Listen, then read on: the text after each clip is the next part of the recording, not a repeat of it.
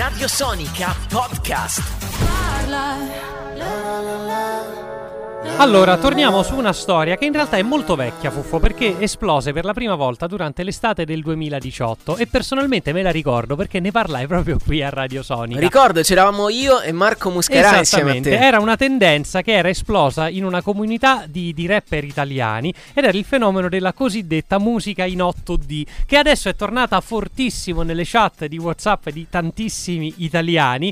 Allora, per parlare di cosa sia la musica 8D, per evitare comunque di sottovalutare magari la possibile importanza dell'argomento, abbiamo deciso di fare due chiacchiere con una persona che ne sa sicuramente più di noi. Quindi diamo il benvenuto ai nostri microfoni a Marco Valerio Masci, architetto specializzato in acustica. Ciao Marco Valerio, Buongiorno. come stai? Ciao, buongiorno a voi. Allora. Buongiorno e intanto, vabbè, un grazie per tutto quello che fate perché è molto molto importante. Ma figurati, ma figurati. momento. Mm, Ok. Ognuno deve fare il suo, ci mancherebbe altro, Marco Valerio. Comunque, grazie mille. Allora, io non, non vorrei girarci troppo intorno. Possiamo partire No, dal no. presupposto che questa storia della musica in 8D è una frescaccia. È un, termine, Diciamo- è un termine tecnico, Sì, frescaccia. eh? sì, infatti stavo pensando proprio questo, che si presta bene per definire la questione in modo tecnico, ma allora, guarda, facciamo così. Ah, io ero Andiamo- rimasto al 3D, mi posso spingere fino a 4D. 8 mi sembrano un po' troppe. Ma sì, ma poi non si capisce neanche bene la radice di questo, forse è la somma dei 7.1 canali, quindi si vuole tendere al massimo surround possibile.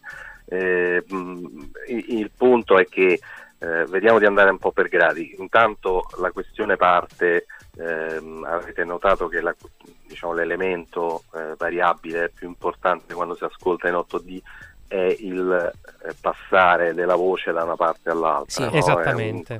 un continuo ondeggiare di questa voce. Allora, il, il- il meccanismo è un po' questo, vediamo di capire intanto cos'è la stereofonia.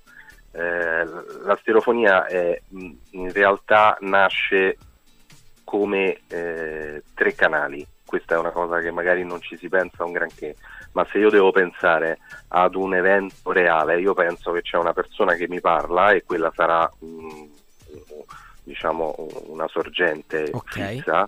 E poi ci sono le riflessioni che quella voce va a generare in un ambiente, quindi in un campo confinato e queste riflessioni le possiamo rappresentare con due sorgenti immagine.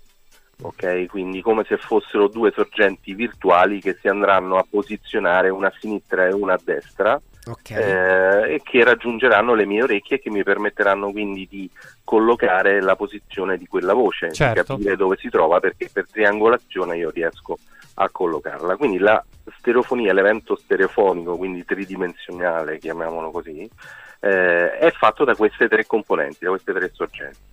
Poi cosa è successo nel tempo? Eh, è successo che la sorgente centrale, quella reale, quella di chi parla, si è capito che si poteva anche creare in modo virtuale, Certo. eh, perché noi tutti ascoltiamo la stereofonia con due sorgenti, quindi semplicemente con il canale sinistro e destro Della- del nostro stereo, le del nostre nostro cuffie, quello stereo, che è, certo. assolutamente quello che è. Ehm, quindi come andiamo a ricreare la sorgente centrale, quindi questa voce che parla? La creiamo semplicemente mettendo una certa quantità di questa voce a sinistra e una certa quantità a destra. Mhm. Esattamente, un Mm. suono equamente distribuito in modo che ci Perfetto. sembri, sembri che arrivi effettivamente da- dal mezzo. Sì, perché- sì, sì, sì, perché il cervello, non potendo contemplare questa condizione di perfetto equilibrio o comunque di due componenti identiche che arrivano da due parti, perché questa cosa in natura non, non accade mai, alla fine cerca di darsi una risposta e crea la somma di queste due componenti e va a posizionare quindi la voce al centro Certo. e quindi eh, a quel punto la percepisce come, come reale. Quando ascoltiamo lo stereo, la musica, noi sentiamo il cantante che sta esattamente al centro. Sì, Ok. certo. sì, sì, sì, sì. Oh. Allora, cosa posso fare io? Posso variare questa distribuzione di queste due quantità portandola a sinistra di più e quindi dare la sensazione che questa voce si sposti verso sinistra. Mhm. Se la metto tutta a sinistra sarà completamente concentrata sulla cassa sinistra. Da questo punto di vista, Marco Valerio, molti artisti hanno fatto, insomma, nel corso degli anni diverse sperimentazioni, no? magari distribuendo gli strumenti musicali e le singole parti di una canzone un po' a destra, un po' a sinistra, a seconda anche dei periodi storici, delle mode, eccetera, Chiaro, eccetera. chiaro, chiaro. Nel caso della musica 8D è come se tutto il blocco canzone ondeggiasse fondamentalmente un po' fra l'auricolare destro e l'auricolare Destra, sinistro. sinistra, destra, sinistra, Eh, effetto rincoglionimento per capirsi. sì, in effetti alla fine è un po' quello, cioè una massimizzazione di questo effetto portato all'estremo, eh, quindi ridotto all'osto e questo continuo transitare della voce perché poi la voce eh, effettivamente è una delle condizioni che è più soggetta a questo comportamento della sorgente virtuale. Certo, oltre ad Eh, essere un elemento di massima attenzione da parte di chi ascolta. Assolutamente, assolutamente, perché il cantante chiaramente è fondamentale, però la stessa cosa la si può fare con una chitarra, la stessa cosa si può fare con qualunque altro strumento. Nella distribuzione degli orchestrali in ambito sinfonico eh, si fa più o meno la stessa cosa, Mhm. si cerca di dare questa ampiezza, no, de- grandezza del- dell'orchestra, con questi artifici. Ora, il punto è che questa cosa intanto c'è sempre stata, no? perché proprio se parliamo Certo. di stereofonia arriviamo fino ai primi anni del Novecento con le, le prime sperimentazioni e, e quindi voglio dire non, non c'è nulla di nuovo. È chiaro che gli strumenti attuali eh, permettono di fare delle elaborazioni che sono Certo. molto molto spinte. eh. ora il punto è capire anche il senso no? di questa operazione. eh, Forse siamo semplicemente molto annoiati e qualsiasi cosa ci Sì, sembra sì, un'innovazione sì. incredibile. sì, Potrebbe proprio essere. Sì, diciamo che il fatto che sia riscoppiata proprio in periodo di quarantena non, non è completamente sorprendente, Marco Valerio. Senti, noi abbiamo una piccola canzone da ascoltare e Sì. poi magari torniamo a fare due chiacchiere con te e ci Assolutamente. racconti anche un L'ascoltiamo po' in più 8D? nel dettaglio Ok, quello di cui ti occupi. sì, no, sì. credo l'ascolteremo in 2D, massimo 3. Ah, qual è il disco dell'anno? Ti chiedi chi è il migliore? Di quale anno? Che era un anno dura una stagione. Dici il freddo sta arrivando già le timbo nuove. Servirà più ghiaccio fatto caldo il 2019 Brindo e come? L'erba gonfia quando grindo tipo cortisone. Ci fosse il premio per le rime io per quanto faccio brutto tipo vinco il 9 Tipo che poi lo ritiro e chi ne sa applaude si commuove Spingo il 9 fanculo il cliché. In quartiere non sono più il figlio di Michele ma il padre di Vincent. Ancora un paio di fisse. Accordare testa e cuore stare al gioco nel business Fare a pezzi le parole fare cose mai viste. Prendere una posizione quando fuori fai triste. Questa merda è il rap. Oh, non ho capito niente sti stronzi Ehi, ribadirlo è sempre il caso Non confondere sta roba col cantautorato. Io non canto, non suono, non c'ho la chitarra. C'ho solo palle, solo pato, solo fiato e fuoco in ogni barra. Mantengo la calma prima che muoia Flow della oia, da quando nei club c'era Tong Toya. Dal giorno zero ho mai preso una scorciatoia In sta vita troia, e queste troie ain't loyal Che noia, tutti uguali cerchi clash frate che gioia Pensi che parlo di te frate ma che buoia Se vuoi starmi sul cazzo devi scalare questa sequoia Non c'è storia. Essi, essi, essi, prendi il mic, fagli vedere che cosa pensi. Se questa merda è quello che volete, fatemi sentire quanti cazzo siete. Fra non so chi sei, non c'eri l'altro mese. Vuoi fare Tory Lane, sono torinese. Sì ma sei a Milano e fai la bella vita Sì ma dico ancora minchia, non dico figa. Un po' di squadra giusto per la piazza Occhio cosa dici, l'odio è per le strade. Questo paese ha votato di pancia. Infatti guarda come fa cagare. Sputo ad altezza uomo ratatata tipo Kalash. Faccio fuoco da quando al matata avevo i becchi malas Nuoto a dorso in questo gioco fra piranha, squali e rata. Sono sempre come il coprifuoco però vi mando a casa Classe 85 come Tommy Hilfiger Tu dici non capisco, dico non capite Sti ragazzini aspettano le nuove sneaker Come io dai sangue misto mi aspettavo un sequel In questa canzone, secondo me, vengono pronunciate più di 8D, Gabriele. Non so Sì. se le hai contate. Eh, È possibile, è possibile. Chiediamolo ancora una volta al nostro ospite, a Marco Valerio Masci, un architetto specializzato in acustica. Quante D hai percepito? E infatti potrebbe essere una questione lessicale. Poi, Vedi, no? in realtà bastava magari- approfondire. più Era che musicale, lessicale, e poi visto che la colleghiamo al rap, eh, ci sta Eh, esatto. Ma, ma le- eh, no, invece mi veniva una considerazione che insomma credo che effettivamente potrebbe dare un senso e almeno portare in direzione un pochino più concreta tutta questa storia. Che è vero, no? Se- che nasce con, con il rap, eh, poi peraltro da quello che dicevate voi. In, in ambito nostro italiano eh, e, e avrebbe tirato fuori questa questione dell'8D Sì, allora io ragionando semplicemente sulla necessità no, di creare un qualcosa per cui la voce si sposti, eh, forse l'unico contesto dove questo mh, ha, ha un qualche senso è quello rap, Certo. dove effettivamente chi canta si sposta continuamente, dove effettivamente no, magari hanno mh, proprio un eh, portare la voce sempre appunto in movimento e forse lì potrebbe trovare un proprio contesto una cosa del genere. Pensare a un Eh, rapper statico è un po' difficile, eh, in È effetti. un po' difficile, in effetti, è un po' quello il concetto. Mentre insomma in- in tante altre situazioni sicuramente questa condizione c'è molto molto meno. Però è anche vero che questa cosa vive in cuffia dove può avere un senso fenomenico ah, così appunto divertente, un po' come un gioco, ma già portata in, in ambiente, quindi con le casse, ascoltandone a stanza, diventa veramente fastidiosa. Oggi, eh, Marco Valerio, sulla stampa c'è un articolo che riguarda proprio la musica in 8D, la versione di Tones and I di Dance Monkey che è Sì. balzata al Sì, primo posto sì, sì. su Spotify. Però Sì. c'è uno di quei tipici messaggi che ti arrivano su WhatsApp in questo periodo che mi ha divertito parecchio, ovvero sarà la prima volta che sentirete una canzone con il vostro cervello e non con le vostre orecchie. Ora, Questo credo che il cer- vuol credo dire che il- qualcosa. Esatto. Credo che il cervello abbia una funzione determinante per tutte le azioni umane, soprattutto per l'udito, o sbaglio? Direi proprio di sì, infatti è veramente Per te che studi poi effettivamente l'acustica sono messaggi che ti feriscono il cuore.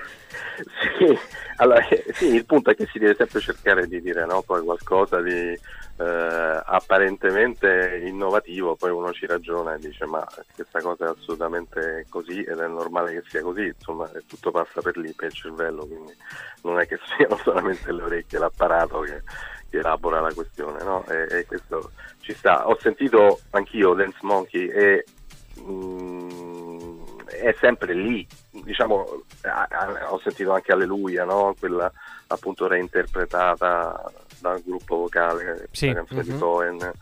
Eh, ecco, dopo che ne sentite due, tre, quattro, ti accorgi che stai semplicemente immerso in questo continuo vagare della voce e gli altri effetti, quelli che dovrebbero dare sensazione di tridimensionalità perché questa tecnica farebbe riferimento al, tre- al 360 gradi che è già ben noto insomma da, da decenni, è partito nei primi anni 2000 eh, che poi sono, dobbiamo considerare, sono sempre cose stranote, solo Certo. che poi ecco, il, digitale ha permesso poi di massimizzarle, ottimizzarle, quello è il meccanismo che è avvenuto. Comunque ecco, ehm, alla fine poi l'effetto reale, se si sta ben concentrati, è prevalentemente sulla voce e questa sensazione di sentirla avanti, dietro, sotto, sopra è molto relativa, è, prevalente il passaggio sinistra-destra, un pochino si può avere la sensazione che passi da sopra, ma quello è abbastanza fisiologico perché nelle cuffie difficilmente noi sentiremo la voce posizionata esattamente al centro della nostra testa, eh, semplicemente perché tendiamo sempre a dare un senso logico alle cose Certo. e capiamo che potrebbe stare solamente al di sopra di noi e non dentro di noi, eh, perché il suono arriva dall'esterno e non sta internamente a noi.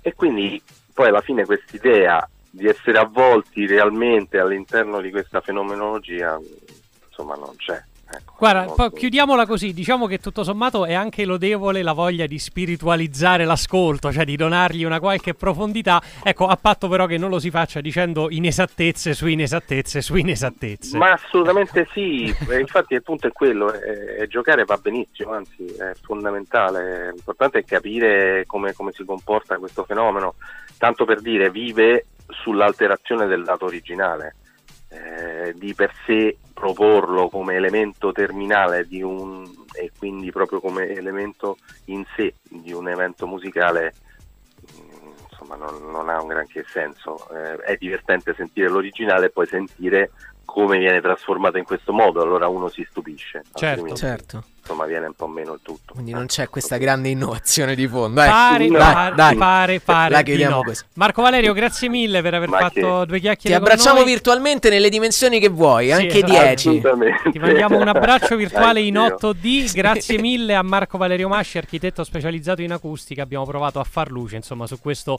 non fenomeno, chiamiamolo così. E si deve sempre cercare di dire no? poi qualcosa di eh, apparentemente innovativo, poi uno ci ragiona e dice ma questa cosa è assolutamente così ed è normale che sia così, insomma tutto passa per lì, per il cervello, quindi non è che siano solamente le orecchie, l'apparato che, che elabora la questione, no? E, e, questo ci sta. Ho sentito anch'io Dance Monkey e mh, mm, è sempre lì, diciamo, a, a, ho sentito anche Alleluia, no? Quella appunto reinterpretata dal gruppo vocale, sì. la canzone uh-huh. di mhm. Cohen eh, ecco, dopo che ne sentite due, tre, quattro, ti accorgi che stai semplicemente immerso in questo continuo vagare della voce e gli altri effetti, quelli che dovrebbero dare sensazione di tridimensionalità perché questa tecnica farebbe riferimento al, 3, al 360 gradi che è già ben noto insomma da, da decenni, è partito nei primi anni 2000 eh, che poi sono, dobbiamo considerare, sono sempre cose stranote, solo certo. che poi ecco, il digitale ha permesso poi di massimizzarle, ottimizzarle, quello è il meccanismo che è avvenuto. Comunque ecco, ehm, alla fine poi l'effetto reale, se si sta ben concentrati, è prevalentemente sulla voce e questa sensazione di sentirla avanti, dietro, sotto, sopra è molto relativa, è, prevalente il passaggio sinistra-destra, un pochino si può avere la sensazione che passi da sopra, ma quello è abbastanza fisiologico perché nelle cuffie difficilmente noi sentiremo la voce posizionata esattamente al centro della nostra testa, eh, semplicemente perché tendiamo sempre a dare un senso logico alle cose certo. e capiamo che potrebbe stare solamente al di sopra di noi e non dentro di noi, eh, perché il suono arriva dall'esterno e non sta internamente a noi. E quindi poi alla fine quest'idea di essere avvolti realmente all'interno di questa fenomenologia, insomma, non c'è. Ecco, Guarda, molto... chiudiamola così. Diciamo che tutto sommato è anche lodevole la voglia di spiritualizzare l'ascolto, cioè di donargli una qualche profondità. Ecco, a patto però che non lo si faccia dicendo inesattezze su inesattezze su inesattezze. Ma assolutamente sì. Infatti, il punto è quello: è, è giocare va benissimo, anzi, è fondamentale. L'importante è capire come, come si comporta questo fenomeno. Tanto per dire, vive sull'alterazione del dato originale eh, di per sé proporlo come elemento terminale un, e quindi proprio come elemento in sé di un evento musicale mm, insomma non, non ha un granché senso. Eh, è divertente sentire l'originale e poi sentire come viene trasformata in questo modo allora uno si stupisce certo, certo insomma viene un po' meno il tutto. Quindi non c'è questa grande innovazione di fondo. Eh. Pare, no. dai, dai, pare, pare. La chiudiamo no. così. Marco Valerio, grazie mille per aver Ma fatto che... due chiacchiere. Ti abbracciamo virtualmente nelle dimensioni che vuoi, sì, anche 10. Esatto. Ti mandiamo un abbraccio virtuale in 8D. Grazie mille a Marco Valerio Masci, architetto specializzato in acustica. Abbiamo provato a far luce, insomma, su questo non fenomeno, chiamiamolo così. Radio Sonica Podcast.